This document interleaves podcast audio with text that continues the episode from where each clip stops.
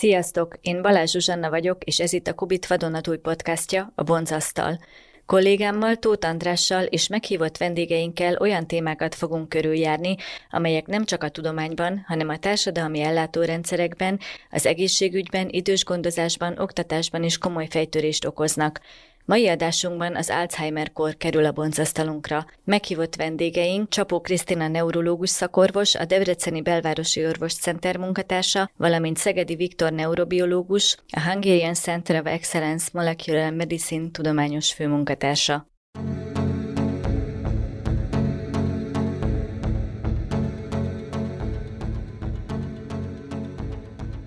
Az Alzheimer-kór első, 1906-os leírása óta szinte mit sem csökkent a bizonytalanság a betegség okait illetően.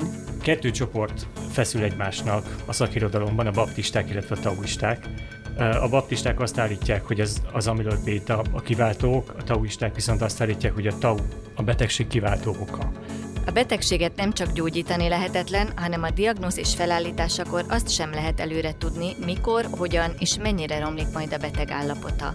És nagyon sokszor akár egy szorongás, vagy egy depresszió, vagy egy hangulatzavar okozza magát a demencia jellegű, tehát úgymond memória zavar tüneteket, de sokszor ennek a kizárását szeretnék, tehát a betegek erre kíváncsiak, hogy demensek-e, vagy lesznek-e demensek, hát ez az, amit nagyon nehéz megmondani. Tehát az, hogy ő belőle mi lesz, ez csak majd lehet, hogy 6-8-10 év múlva fog kiderülni.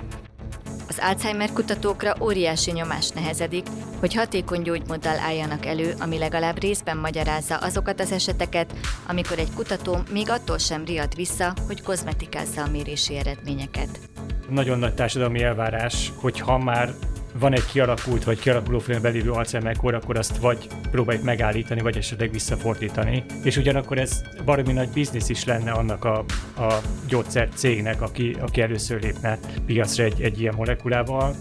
Ez egy nagyon-nagyon komplex, tehát nagyon összetett, nagyon bonyolult kórkép, betegség, és jelenleg én nem látok olyan ígéretes irányvonalat, ami akár 10-15 éven belül egy ilyen gyógyszer kifejlesztéssel végződhetne. A mostani beszélgetésünk apropóját részben az adja, hogy tavaly a Science tudományos folyóirat hírportálja egy elég jelentős botrányt robbantott ki egy francia neurobiológus, Sylvain Lesné és kollégáinak egy 2006-os tanulmánya körül. Ez a világszerte több 10 millió embert érintő Alzheimer-kór kialakulását az amyloid beta 56-nak elnevezett plakkok felhalmozódásához kötötte, de a lap vizsgálata arra mutat, hogy a Nature folyóiratban közölt tanulmányban található egyes kísérleti felvételeket, amik elfben ezeknek a férje komplexeknek a jelenlétét mutatták ki, manipulálták. A tanulmány azóta sem lett visszavonva, de a történteket már az Amerikai Nemzeti Egészségügyi Intézet, az NIH is vizsgálja. Lesnék az amyloid beta 56 fehérjék jelenlétére vonatkozó eredményeit azóta sem tudták reprodukálni független kutatók. Miután a Science megírta ezt a cikkét a Lesnék tanulmányáról, különböző értelmezések láttak napvilágot, hogy valójában ez a tanulmány ez mennyire növelte azt a figyelmet, amit a beta-amyloid hipodézisre fordította a tudományos közösség. Mi itt az igazság ebben? Én olvastam a Science-nek azt a közleményét, ami a botrány kirobbanása után jelent meg, és ez egy elég pessimista hangvételű közlemény volt, tehát hogy dollármilliárdokat égettek el feleslegesen a gyógyszerfejlesztés szempontjából, és hogy több 10 évre visszavetette az Alzheimer-kór kutatást ez a hamisítási botrány. Én nem lennék ennyire pessimista. Az amyloid kaszkád hipotézis, illetve amyloid oligomer hipotézis az szerintem még mindig életképes. Ez a Sylvain Lesné féle tanulmány, ez egy bizonyos oligomerre fókuszál, ez a dodekamer, az AB56 kirodalton formájára, és ő azt állította, ugye, hogy ez az egy oligomer az, ami nagyon jól kollerál a betegség súlyosságával, a betegség lefolyásával, esetleg, hogy ez az egy molekula az, ami okozza a idegsejt pusztulást. Ezzel párhuzamosan meg kell említeni, hogy az ő laborján kívül nem sikerült reprodukálni ezeket az eredményeket, tehát az Alzheimer-kór kutatóközösség nem igazán tudta befogadni ezeket az eredményeket, tehát továbbra is életképes az amyloid oligomer hipotézis, illetve a protofibrillumok, amik sokkal jobban képesek diffundálni, tehát sokkal mozgékonyabbak, mint maga a plakk. Még mindig ezeket tartjuk az igazán toxikus amyloid formának. Ez egy egzotikus molekula forma lehetett volna az amyloid 56 kirodalton forma, ha valóban létezik ilyen, de nem gondoljuk azt, hogy egyedül ez a toxikus molekulaforma. Az Alzheimer-kort először az 1900-as évek elején írta le Alois Alzheimer, aki fehérje plakokról és neurofibrillumokról, ilyen idegszálacskákról írt az ő tanulmányában. Hogyan néz ki ez a betegség? Mi a kiváltó oka a tudomány mai állása szerint? Az Alzheimer-kor tankönyvi definíciója az megkívánja az, hogy legyenek amiloid plakkok, sejten kívüli lerakódások, és legyenek intracelluláris tau szintén plakkok, lerakódások, plusz még legyen az egész ez egy klinikai demencia is. Tehát ez a hármas az alapja az Alzheimer-kor definíciójának, és vannak olyan betegségek, amik tau aggregációval járnak, de nem járnak amiloid béta aggregációval, ezek az úgynevezett taupátiák, illetve vannak olyan demenciák, amik nem járnak amiloid plakk lerakódással, mint például az időskori demencia, tehát ezek nem Alzheimer-kor csoportjába tartoznak. És elég, hogy mondjam, nagy nem egyetértés van a szakirodalomban a tekintetben, hogy ez a hármas, tehát hogy az amiloid béta, illetve a tau, illetve a demencia megléte, ez mennyire köti a kutatók kezét, ugye az Alzheimer-kor definíciójához. Kettő csoport feszül egymásnak a szakirodalomban, a baptisták, illetve a tauisták. A baptisták azt állítják, hogy az amiloid béta a kiváltók, a tauisták viszont azt állítják, hogy a tau a betegség kiváltó oka. A legújabb kutatási eredmények azt mondják, hogy ez a két lerakódás, vagy a két abnormális térszerkezetű fehérje, ezek szinergiában működnek egymással. Tehát az egyik az elősegíti a másik képzését, és végül is ez a kettőnek az együttműködése az, ami végső soron sejtpusztulást idéz elő. Mi ezeknek a peptideknek, illetve a fehérjéknek a normál funkciója, és a jelenlegi tudásunk szerint mitől romlik el a feltekeredésük, vagy mi állhat annak a hátterében, hogy elromlik? Elég intenzív kutatások zajlanak arra, hogy megállapítsák, hogy például az amiloid bétának mi a normális funkciója, és több funkció hipotézissel is előjöttek. Az egyik, ami nagyon érdekes, az, hogy az amiloid bétának van egy antimikrobiális hatása, tehát hogyha az agyat éri valami fertőzés, akkor az amiloid béta körbehálózza ezt az idegen testet, ezt a mikrobát, tehát van egy ilyen immunrendszeri védekező funkciója is, illetve a szinaptikus plaszticitásban is van kiemelt szerepe az amiloid bétának. Bizonyos fertőzések, szájfertőzések, vagy akár influenza fertőzések is megnövelik az Alzheimer-kor kialakulásának a kockázatát későbbi, tehát időskorban. Ez a kockázat növekedés, ez mit jelent a gyakorlatban? Nem jelentős, viszont a legújabb kutatások bizonyos száj vagy fogénybetegségek, fogényfertőzéseket kötnek össze az Alzheimer-kor kialakulásának a valószínűségével. Az semmiképpen nem egy járható út, hogy az amiloid bétát úgy, ahogy van, azt teljesen eltávolítjuk az agyból, mert több kárra jár, mint haszonnal. A tau pedig, ha jól emlékszem, akkor ez egy aktinkötő fehérje, tehát a sejten belül ugye az idegsejteknek óriási sejtnyúlvány hálózatuk van, faszerű nyúlvány hálózatuk van, és hogy ezt fent tudják tartani, ahhoz kell a mikrotubulusokat, az aktint például stabilizálni. Mit lehet látni arról, ezekről a kockázatnövelő tényezőkről még? Ugye azt lehet tudni például, hogy az Egyesült Államokban, ahol nagyjából 7 millió jelenleg az Alzheimer-kórosok száma, a betegek 2/3 nő például, tehát a nőnek lenni egy kockázati tényezőnek tűnik.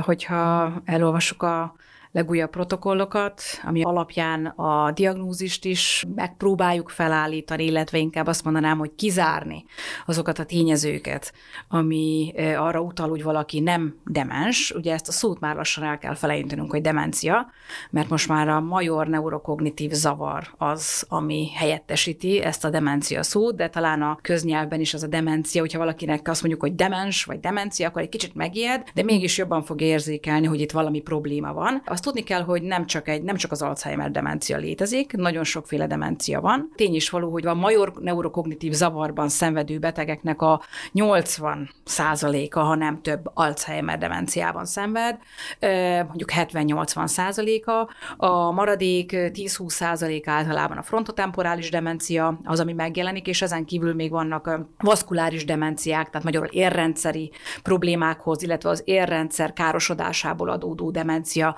vannak Parkinsonhoz kötődő demenciák, vannak a légitestes demencia például, tehát többféle demencia is létezik, és való igaz, hogy az Alzheimer demenciában a nőknek körülbelül kétszer annyi nő van, aki Alzheimer demenciában szenved, mint férfi, viszont az összes többi demenciánál inkább a férfiak vannak túlsúlyban. Viszont ha azt vesszük, hogy a demenciáknak a 70-80%-a Alzheimer demencia, akkor így van, a nőknél ez sokkal nagyobb számban megjelenik, akár már ugye fiatal korban, és ne felejtsük el, hogy a különböző demenciák, de főleg az Alzheimer demencia, illetve a frontotemporális demencia, ezeknek már akár 6-9-10 évvel a igazi demencia, tehát amikor már a memóriazavar kialakul, és már feltűnik a családtagnak, esetleg a betegnek, de inkább a családtagnak, hogy valami probléma van, már 6-10 évvel előtte vannak különböző jelek. Lehet ez szorongás, lehet ez ingerlékenység, ugye ezt nem tudjuk megmondani, mert akkor találkozunk először a beteggel, amikor már valamilyen problémát ő érzékel. Nagyon gyakran ugye a memória probléma és a memória zavar az az, ami miatt hozzánk jelentkeznek a betegek, és ugye nagyon sokan ettől félnek, hogy nehogy demensek legyenek később, és azért azt is meg kell említeni, hogy az úgynevezett szubjektív memóriazavar, amikor nincsen semmi a háttérben, és nagyon sokszor akár egy szorongás, vagy egy depresszió, vagy egy hangulatzavar okozza magát a demencia jellegű, tehát úgymond memóriazavar tüneteket, de sokszor ennek a kizárását szeretnék, tehát a betegek erre kíváncsiak, hogy demensek-e, vagy lesznek-e demensek, hát ez az, amit nagyon nehéz megmondani. Tehát az, hogy ő belőle mi lesz, ez csak majd lehet, hogy 6-8-10 év múlva fog kiderülni. És a kutatásban jelenlévő bizonytalanságok, vagy mondjuk ilyen botrányok, ami a Lesné-féle hamisítási botránnyal is összefügg, ezek lecsorognak a klinikumba, vagy közvetlenül nem érinti se a diagnosztikát, se a kezelést? Én úgy gondolnám, hogy jelenleg még nem érinti közvetlenül sem a kezelés, sem a diagnosztikát.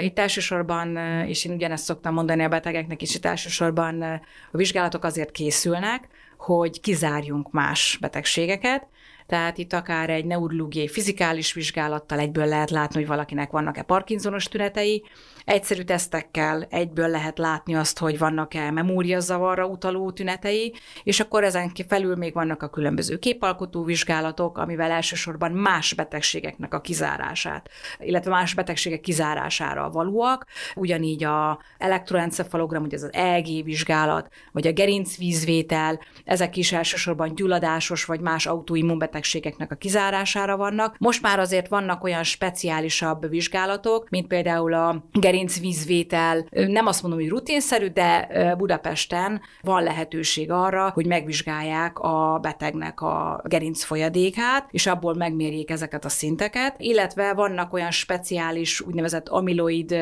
PET vizsgálatok, amikor speciális anyagokat bejuttatva meg tudják nézni, hogy az agyban, illetve lényegében az agyállományban ezek az amiloid plakkok milyen mennyiségben vannak lerakódva.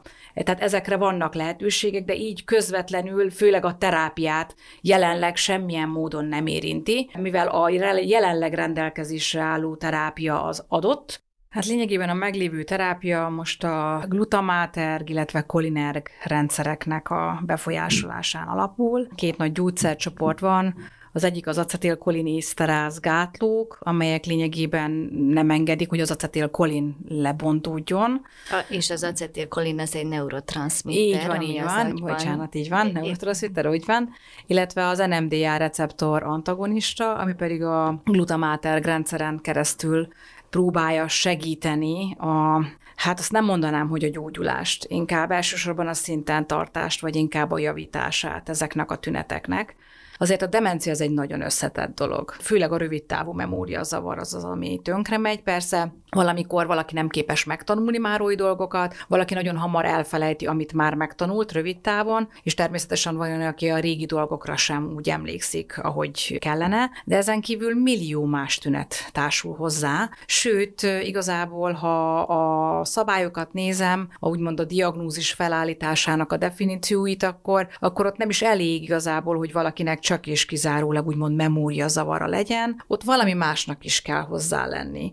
Mi ez a más? Lehet például afázia. Ez az afázia, ez a beszéd megértés, vagy a beszéd képességének az elvesztése, tárgy megnevezés képességének az elvesztése.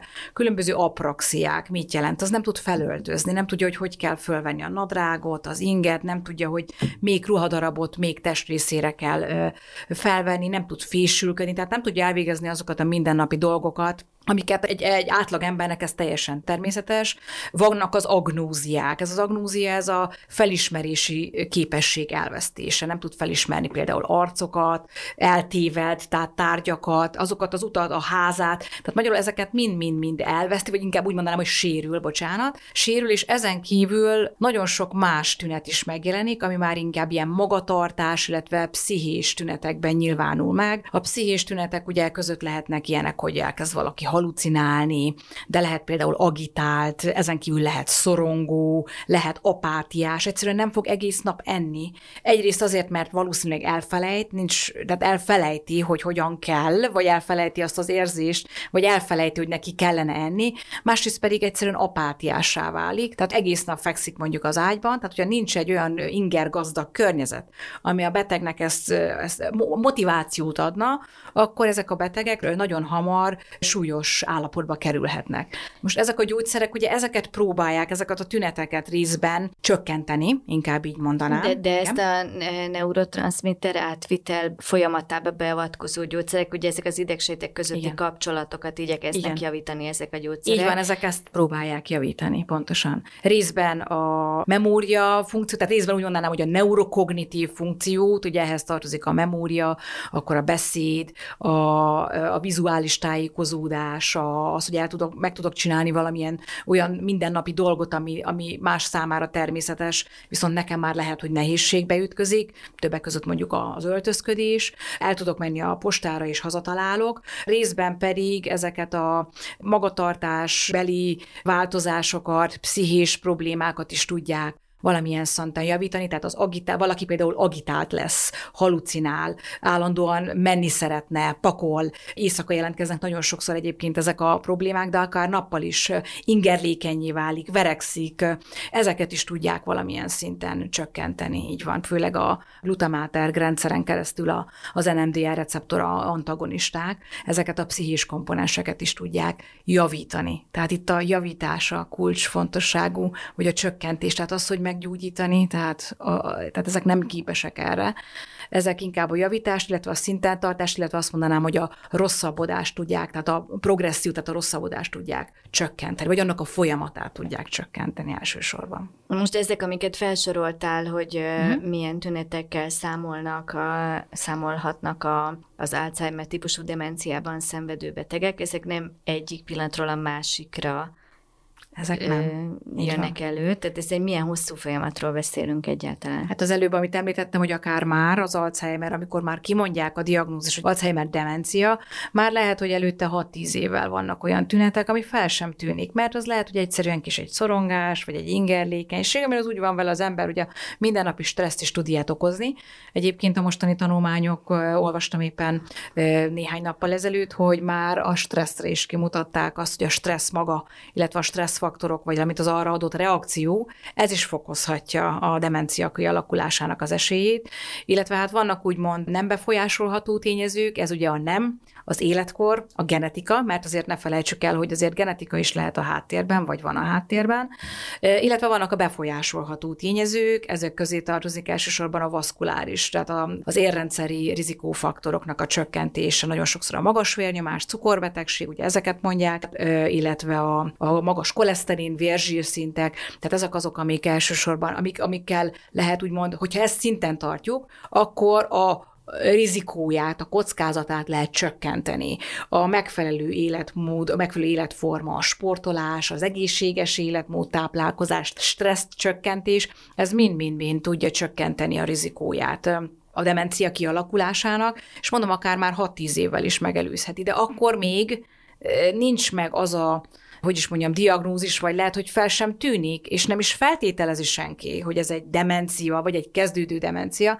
Tehát akkor úgy gyógyszeres kezelés, ami már ezek a speciális gyógyszereket jelenteni, akkor még senki nem fog elkezdeni. És ebben nagyon nagy szerepe van egyébként az alapellátásnak. Itt nem szűrőprogramokról van szó, sőt, ki is emelik egyértelműen, hogy szűrőprogramoknak lényegében sem értelme, hanem inkább az, hogy felismerjük minél hamarabb, hogy itt valaki segítségre szorul. A korai diagnózis és a korai terápia hozzá tudna járulni ahhoz, hogy később ne legyen nagyon hanyatló az állapota a betegnek, vagy van-e jelentősége annak, hogy mondjuk a neurotranszmitter átvitelt segítő gyógyszereket mikor kezdi el szedni valaki? Az én megítélésem szerint van. Tehát én azt mondanám, hogy az, hogyha korán felismerjük, és van, aki felismeri, ez lehet családtag. Csak általában a legnagyobb probléma az az, hogy egyrészt a családtagok is úgy vannak vele, hát már biztos idős, hát már ez már elfogadott, hát már elfelejti a dolgokat, és akkor tűnik fel nekik, amikor már ez nagyon elvileg nagyon súlyossá válik, amikor már 50-szer ugyanazt a folyamatot végigcsinálja, és amikor így elkezdünk rákérdezni egy anamnézis felvételénél, hogy de mégis mióta, akkor derül ki, hogy 3-4 éve. És akkor már azok a tesztek, ami alapján ma Magyarországon ugye differenciálunk az enyhe, közepesen súlyos Alzheimer demenciák között, most beszélünk az Alzheimerről, akkor már lehet, hogy egy súlyos állapotot látunk, amit már azért sokkal nehezebb korrigálni. Tehát akkor már lehet, hogy kialakulnak azok a hallucinációk, az az agitáltság, amikor már nem egy gyógyszer, hanem már pszichiátriai oldalról is be kell avatkozni. Tehát, hogyha ezt időben el tudnánk kezdeni, és időben fel tudnánk hívni az orvos figyelmét arra, akár háziorvoson keresztül, akár a családtagokon keresztül, hogy itt valami probléma van, akkor bizony most már komplex neurokognitív tesztek, pszichológusok foglalkoznak, neuropszichológusok foglalkoznak ilyennel, akik komplexen fel tudják mérni a beteg állapotát, és gyönyörűen el tudják különíteni egyébként, hogy ez most egy major neurokognitív zavarnak esetleg a kezdő lépése, vagy ne adj Isten egy depresszió, nagyon szépen elkülöníthető, sőt, olyan szinten elkülöníthetőek ezek egy neurokognitív teszt alapján, hogy még azt is meg tudják mondani, hogy ez inkább Alzheimer demencia, frontotemporális demencia, és a klinikus merre induljon el. Tehát gyógyszeres kezelésben nincs sok lehetőség, mert ugye ez a kettő van, amit mondtam, csak nem mindegy, hogy elég mondjuk egy enyhe Alzheimerben az egyik gyógyszert adni, ez az úgynevezett acetilkolinészteráz receptor, ugye azzal szoktunk kezdeni enyhe Alzheimer demenciában, vagy pedig már egyből a kettős gyógyszerezést kell, amit most nagyon forszíroznak, tehát most a legutóbbi guideline-ok, tehát útmutatók alapján már ha enyhe, közepes fokú demenciára utaló jelek vannak, és ez bizonyított, akkor mind a két gyógyszer, tehát az acetilkolinészteráz gátlók, illetve az NMDA receptor antagonisták együttes adását forszírozzák, illetve javasolják. Segíthet-e ebben a korai diagnózisban, vagy segíthetnek-e ebben a korai diagnózisban a molekuláris diagnosztikai eszközök, tehát azok a biomarkerek, amikről eddig beszéltünk, mikortól észlelhetők, és milyen technológiákkal mutathatók ki?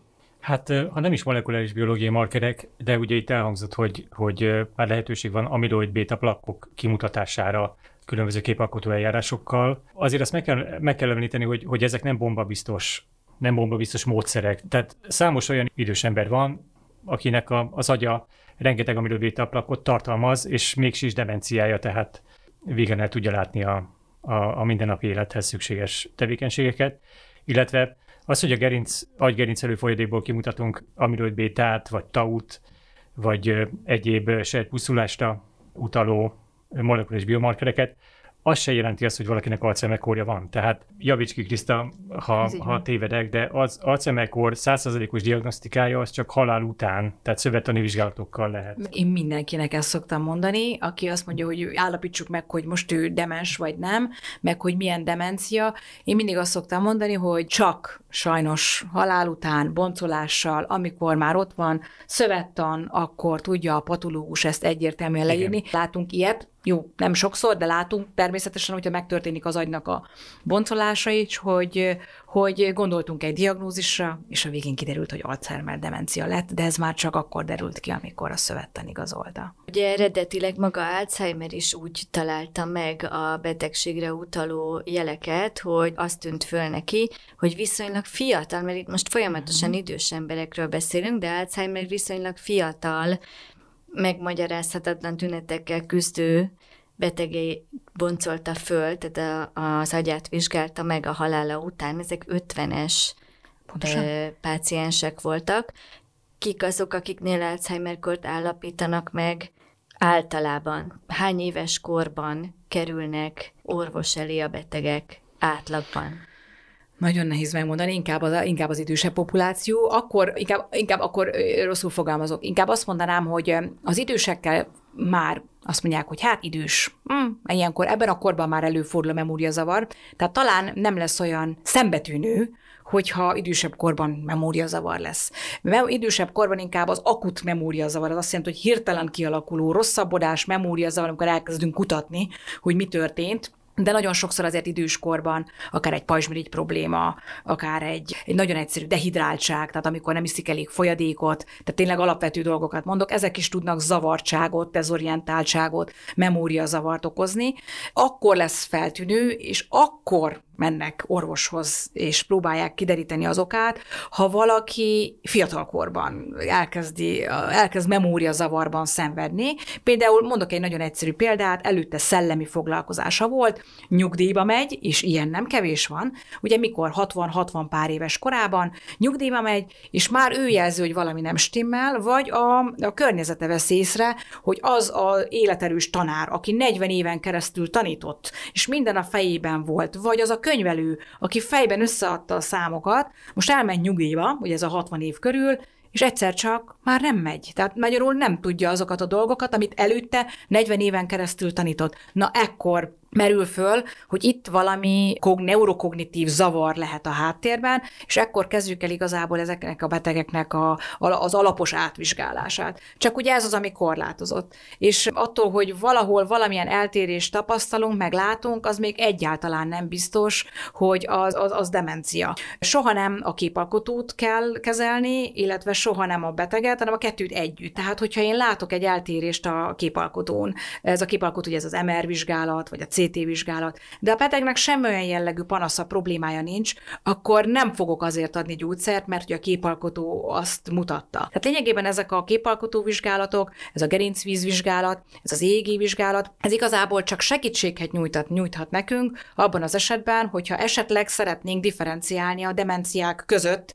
Viszont azért minden demenciának egy picit megvan az ő sajátossága, a jellegzetessége. Ugye az Alzheimer frontotemporális demencia már nagyon korán kezdődik, frontotemporális demencia afáziával kezdődik. Sőt, neuropszichológus kolléga mondta, hogy még azt megelőzi a viselkedésbeli zavar, tehát dezorientált lesz, ingerlékeny lesz, tehát ilyen pszichés tünetek jelennek meg, aztán kezdődik az afázia, ez az afázia, amikor nem tud beszélni, nem érti meg a beszédet, és utána kezdődik a demencia. De például van a lévitestes demencia, amikor a parkinsonos tünetek jelennek meg. Tehát Parkinson plusz megjelenik a demencia együtt. De hány parkinsonos beteget látok, akinek semmiféle demenciája nincsen. Tehát, hogyha én meg akarom nézni azokat a rendszereket, például egy DAT-szkennel, aminél ugye a dopamin rendszert látom, a striátumot, illetve a dopamin szállítására alkalmas rendszereket az agyban, akkor lényegében ott a parkinsonos betegnél is, meg a lévitestes demenciás betegnél is meg fognak jelenni ugyanazok az eltérések,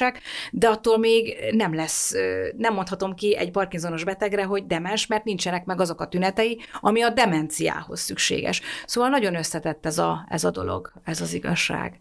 Visszatérve a biomarkerekre, hogyha abból nem lehet, tehát a tüneteket és a biomarkereket együtt kell értelmezni ahhoz, hogy kiderüljön, hogy mit is kéne kezelni, akkor hogyan lehet terápiát kidolgozni egyáltalán? Azért is volt nagyon vonzó ez a 56 kilodaltomos amilöid-béta dodekamer forma, mert ez ugye felvetette annak a lehetőségét, hogy egy molekulát kell célozni, egy molekulát kell eltávolítani az agyból, ahhoz, hogy Alzheimer-kor ellen gyógyulást érjünk el, illetve egy molekulát kell kimutatni ahhoz, hogy diagnosztikai markerünk legyen az Alzheimer-kor esetében. Csak hát kiderült ugye, hogy sajnos ez nem igaz, nem ilyen egyszerű az egész. A gyógyszerfejlesztés is pont ezért baromi nehéz az Alzheimer-kór ellen, mert csak egy példát mondok, ugye állatmodelleket használunk, tehát ez egér, patkány jellemzően, és ugye, ahogy Kriszta is mondta, hogy a Alzheimer-kór emberben jellemzően idősebb korban, tehát 60 év fölött, 65 év fölött kezdődik. Most ezt nagyon nehéz összevetni egy féléves egér, féléves patkánnyal, akit már próbálunk Alzheimer-kórossá tenni különböző genetikai eszközökkel. Tehát nagyon nehéz megfelelő állatmodellt létrehozni, megfelelő állatmodellt használni, választani egyáltalán. Plusz még van egy olyan dolog is, hogy a rákcsáló idegrendszer, illetve az emberi idegrendszer között alapvető különbségek vannak a felépítésben, a működésben. Tehát simán elképzelhető az, hogy az Alzheimer-korban azok az idegsejtek pusztulnak el elsősorban, amik emberre jellemzőek, tehát ami nem ember specifikus, mondjuk főemlő specifikus, tehát amik nincsenek meg a rákcsálóban. Tehát nagyon-nagyon nehéz a gyógyszerfejlesztése az Alzheimer-kór ellen. Hibásan feltekeredő fehérjékről beszéltünk, amelyek a megfelelő térszerkezetüket nem képesek elnyerni. Segíthet-e ennek a problémának a megértésében talán a biológiában az elmúlt évek, évtizedek egyik legnagyobb áttörése a DeepMind AlphaFold fehérjekutató algoritmusa, ami minden korábbinál precízebben képes előrejelzni a fehérjék térbeli szerkezetét? Hát ezek a misfolded, tehát a rosszul feltekeredő, rossz térszerkezetet felvevő amiloid béta peptidek, úgy néz ki, hogy ezekből többféle térszerkezet jöhet létre, tehát többféle lokális minimumot érhet el a térszerkezete. Ezeket amiloid béta törzseknek nevezzük, és a betegség lefolyásában is szerepet játszhat az, hogy az amiloid béta éppen milyen rossz térszerkezetben van. Tehát a fehérjék térszerkezete, a térszerkezetének megjócsolása a biológia egyik nagy problémája. Tehát az AlphaFold az nagyon sokat segít, de még mindig nem tökéletes azért a rendszer. Azon túl, hogy az AlphaFold segít megjósolni azt, hogy milyen térszerkezetet fog felvenni egy fehérje, ugye azért is gondolják nagyon ígéretesnek ezt a technológiát, mert hogy ennek a segítségével olyan gyógyszereket lehet majd készíteni, amik vagy preventív jelleggel, vagy gyógyító jelleggel segíthetnek a megfelelő térszerkezetet elnyerni a fehérjéknek. Hogyha nagyon reálisak akarunk lenni, akkor ez mennyi év lefutása alatt valósulhat meg? Felgyorsítja egyáltalán, ugye a kutatások azok 20-30 évig is eltartanak, mire ebből használható produktum keletkezik. Felgyorsítja ez a technológia vajon ezt?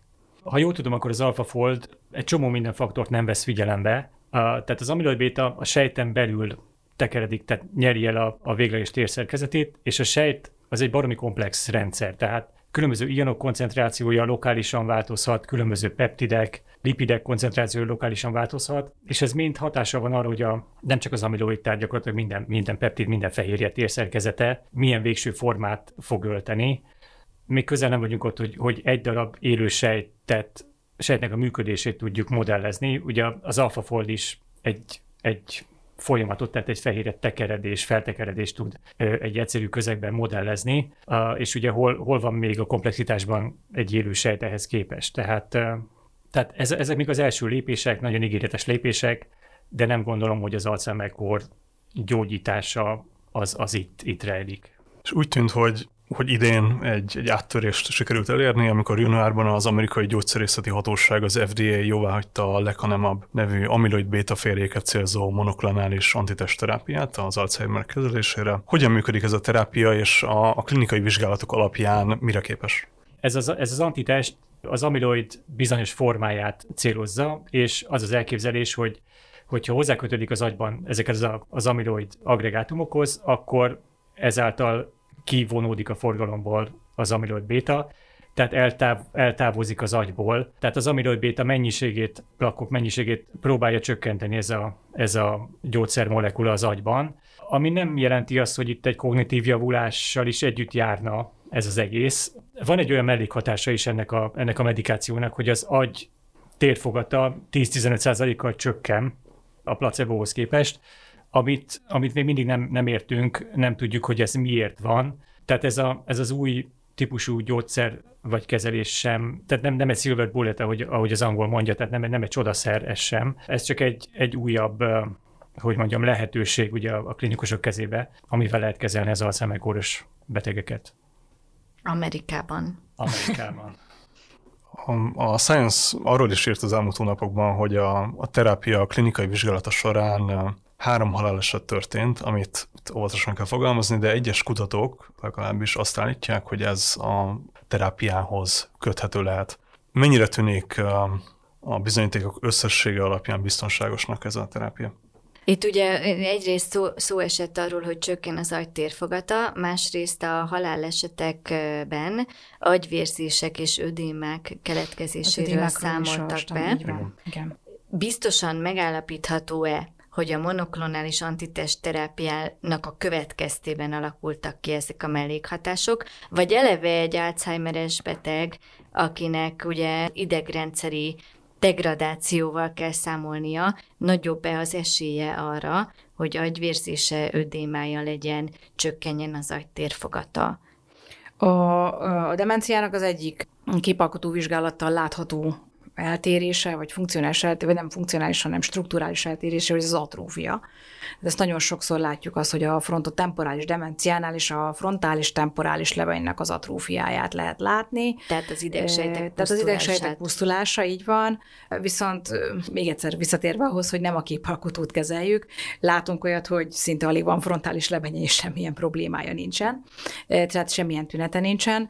Ezen kívül ugye a különböző további képalkotó vizsgálatok inkább a agyi vérátáramlást, tehát a perfúziónak a mennyiségét, illetve a sebességét vizsgálják, valamint a metabolizmust, illetve a metabolizmusnak a sebességét vizsgálják az agyban, és ott lényegében a különböző demenciákra az agy különböző területének a funkció kiesése igaz.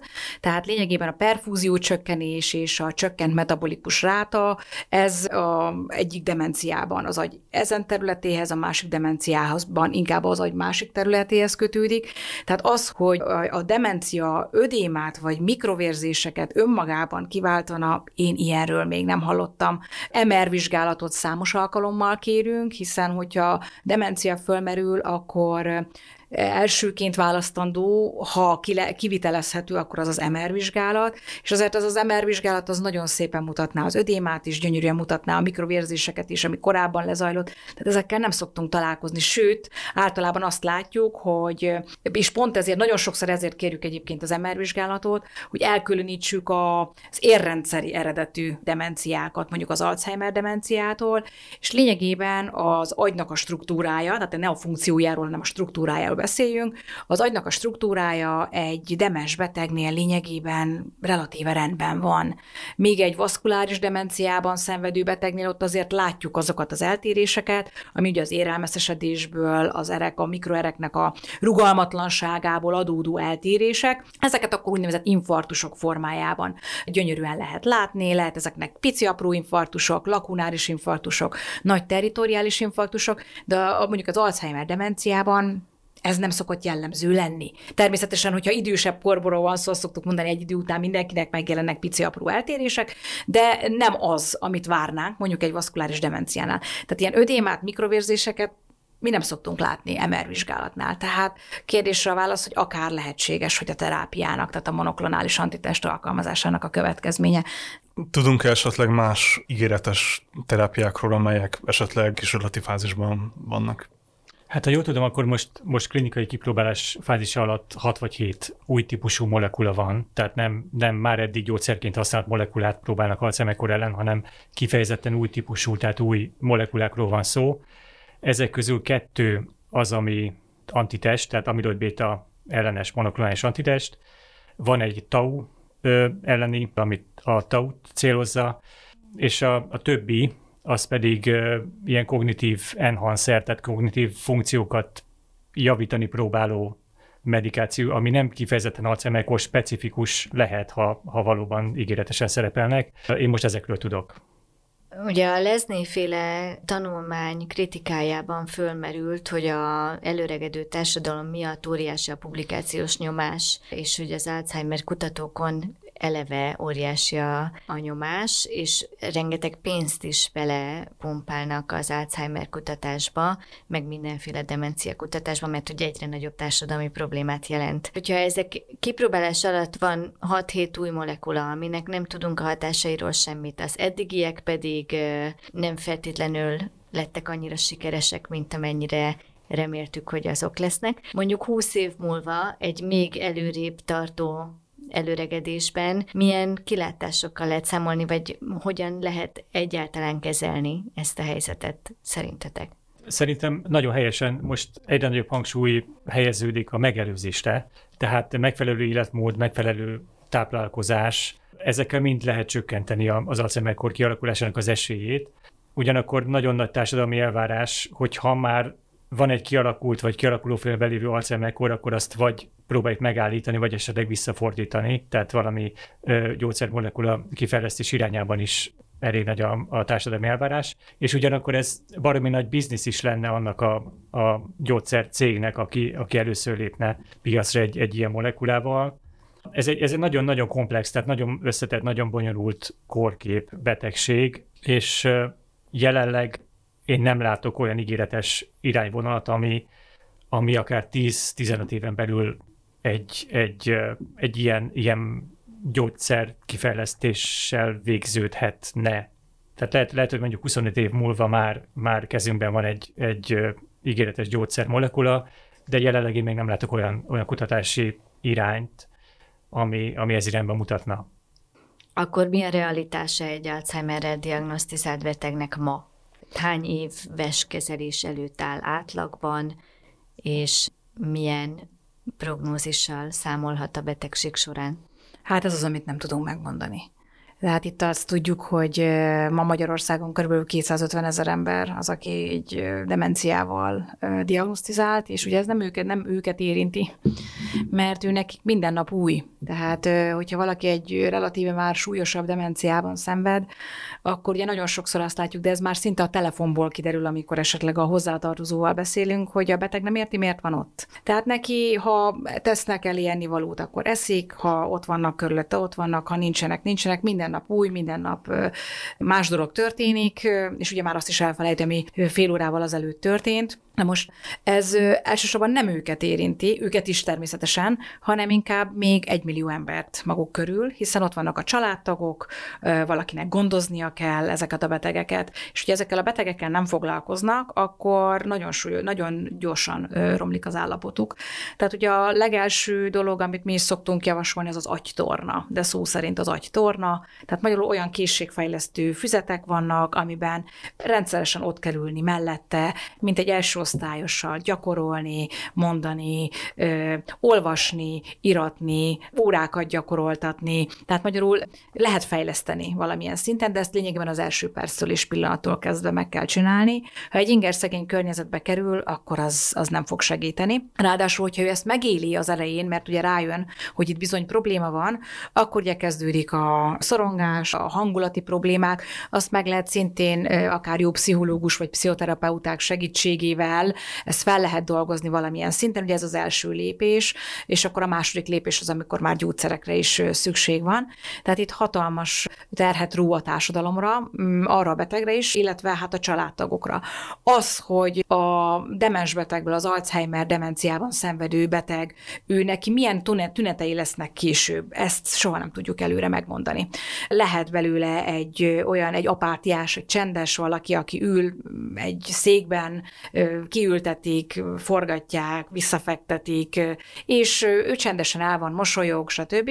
Meg lehet egy pont ellentétes, aki agitált, halucinál, ingerlékeny, dolgokat lát, ami még fokozza az ingerültségét. Hát ide már ugye megint speciális gyógyszerek kellenek, és ugye nem biztos, hogy ugyanazokat a gyógyszereket tudjuk alkalmazni, amit mondjuk egy sima, egyszerű szorongásban szenvedő betegnél egy feszültségoldót, mert azok a feszültségoldók csak tovább fokozhatják okozhatják az ők tüneteit, tehát ezekre nagyon-nagyon oda kell figyelni.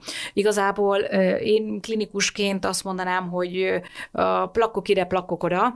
Nekünk az lenne a lényeg, hogy a betegnek az életminősége javuljon, tehát az a mindennapi dolgot el tudja látni, mert azzal már sokkal kevesebbet ró a társadalomra. Az, hogy ezt milyen módon lehet megoldani, hát ez nagyon nagy kérdés, hogy hogyan lehet magát ezt a memóriát, illetve ezeket a neurokognitív funkciókat javítani.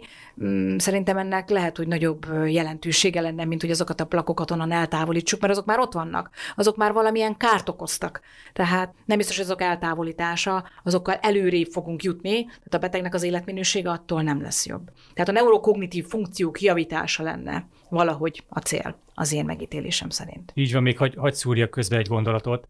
Tehát van egy olyan konszenzus az irodalomban, hogy az amiloid plakkok azok ilyen kiégett szemétlerakóként funkcionálnak, tehát azok önmagában már nem toxikusak. Tehát az oligomerek, a jóval kisebb amiloid béta formák azok, amik jóval mozgékonyabbak, jóval diffúzibilisebbek, amik maguk okozzák a toxicitást, tehát a sejtpusztulást.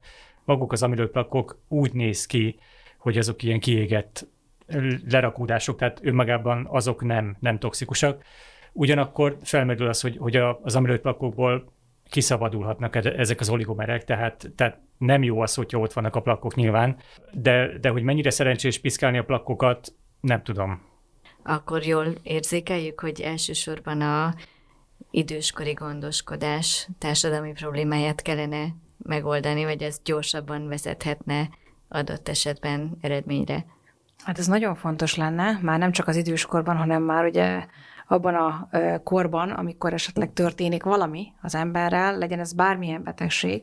Tehát, hogy a szociális hálónak a kialakítása, annak erősítése, olyan létesítmények létrehozása, ahol ezeket a betegeket ellátják, gondozzák, és nem csak az, hogy úgy gondozzák, hogy a mindennapi szükségleteiket biztosítják, hanem mellette ott van akár pszichológus, akár olyan rehabilitációs szakember, aki megpróbálja az elveszett funkciókat valamilyen szinten, nem is mondom, hogy teljes mértékben visszahozni, de javítani. Tehát lényegében ez egy rehabilitáció is lenne egyúttal, ami szerintem nagy mértékben segítene a rosszabbodás csökkentésében, tehát mondjuk a progresszió csökkentésében. Tehát hogyha nem annyi lenne, hogy itt van ez a gyógyszer, aztán lesz, ami lesz, mert a gyógyszer az ebben az esetben soha nem elég.